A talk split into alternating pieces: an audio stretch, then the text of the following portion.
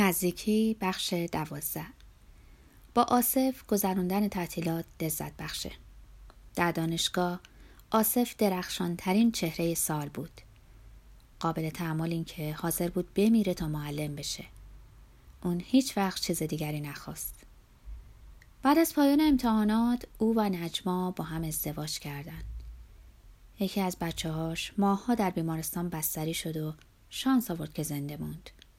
آصف نزدیک بود دیوونه بشه. بچه به نظر می رسید حالش خوب شده، اما آصف هرگز نتونست این واقعه رو فراموش کنه. زیاد به شهر نمی اومد. شلوغی و سرصدای شهر سرشو به دوران می انداخت.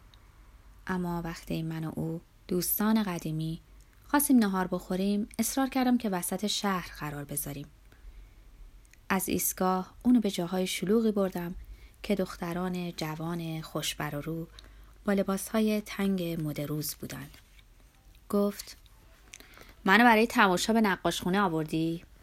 دستاشو به هم مالید. اینطوری عمرتو میگذرونی؟ بله. براش از اونا گفتم و اینکه از مردای پخته خوششون میاد. چنین چیزی مگه وجود داره؟ تو مطمئنی؟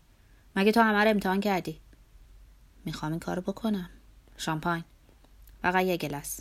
میخوام یه بطری سفارش بدم.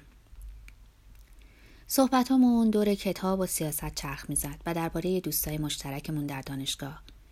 مجبورش کردم اعتراف کنه که او هم جویای حس بدن دیگریه، اما بعد تصور کرد که زنش منتظر اونه و گلها رو داره بیرون میذاره. گفت اونو میبینه که وسط تخت خوابش با لباس خواب خوابیده و سه تا بچه هم بین اونا خوابیدن. اونا پاهای یکدیگر رو با روغن نارگیل ماساژ میدن. در هنرستان صندلیاشون روبروی هم بود. اونا وقتی نمیخوان درباره بچه‌ها یا چیزای مهم در طول روز صحبت کنند، آهنگی رو با صدای بلند گوش میکنن. ظرف پنج سال آینده میریم خونه خودمون. وقتی هم آرزو میکنه احمق نیست. آرزوی همون چیزی رو میکنه که داره، که با پسرش در یک تیم بازی کنه، باغی پر از قورباغه و یه سفر رویایی. به راحتی میتوان به خوشبختی سرمایه‌دارا خندید. مثل آصف کم دیدم کسی که از اعتراف به لذت‌هاش نترسه.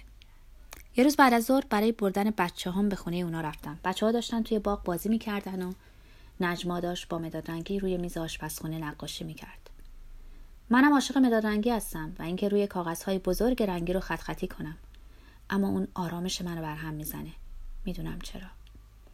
نمیتونستم همینطور بگیرم و بشینم. دلم می‌خواست اونو ببوسم و به اتاق خواب ببرم.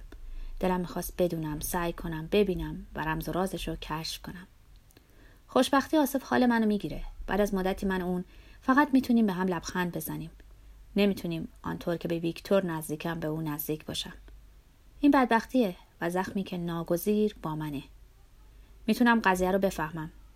فضای کلی افسردگی و دلتنگی باعث میشه فکر کنم خونه هستم.